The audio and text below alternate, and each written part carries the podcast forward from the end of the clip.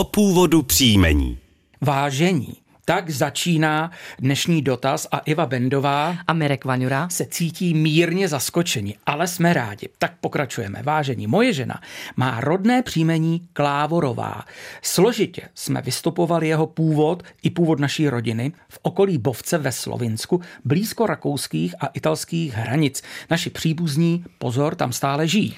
Na mapě příjmení naší republiky jsme našli pouze čtyři lidi s tímto příjmením z oblasti Prostějova a Blanská a Jan Klávora z okolí Blanska je náš příbuzný. Rádi bychom se o tomto zvláštním příjmení dozvěděli více. Jako vaši pravidelní posluchače vás zdravíme a mnohokrát děkujeme. Zdraví Petr Pelant.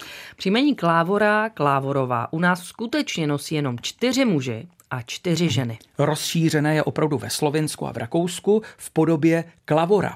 Naše spolupracovnice Žaneta Dvořáková o jeho výklad požádala kolegyni ze Slovinské akademie věd. Příjmení podle ní vzniklo příponou ora ze základu klav, což prý byla odvozenina z rodného jména Nikolaj, neboli v češtině Mikuláš. Když se dívám na pisatele dalšího přání, tak musím říci, že dnešní díl je stran dotazů stoprocentně mužský. Prosím, mohli byste se podívat, tak tedy dotaz začíná. Na význam příjmení Moro CZ Ať pátrám, jak pátrám, významu se nemohu dobrati. Náš rod je původně z oblasti Žitného ostrova. Děkuji Roman Moroc.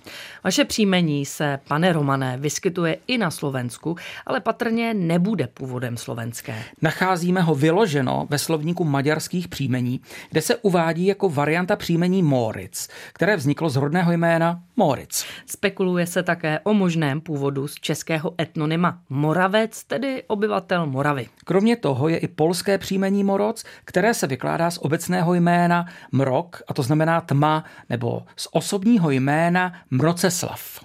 Podoba příjmení přitom prý byla ovlivněna ukrajinskou výslovností. V České republice nosí příjmení Moroc Morocová 16 osob a 15 jich používá formu Moroc Morocová.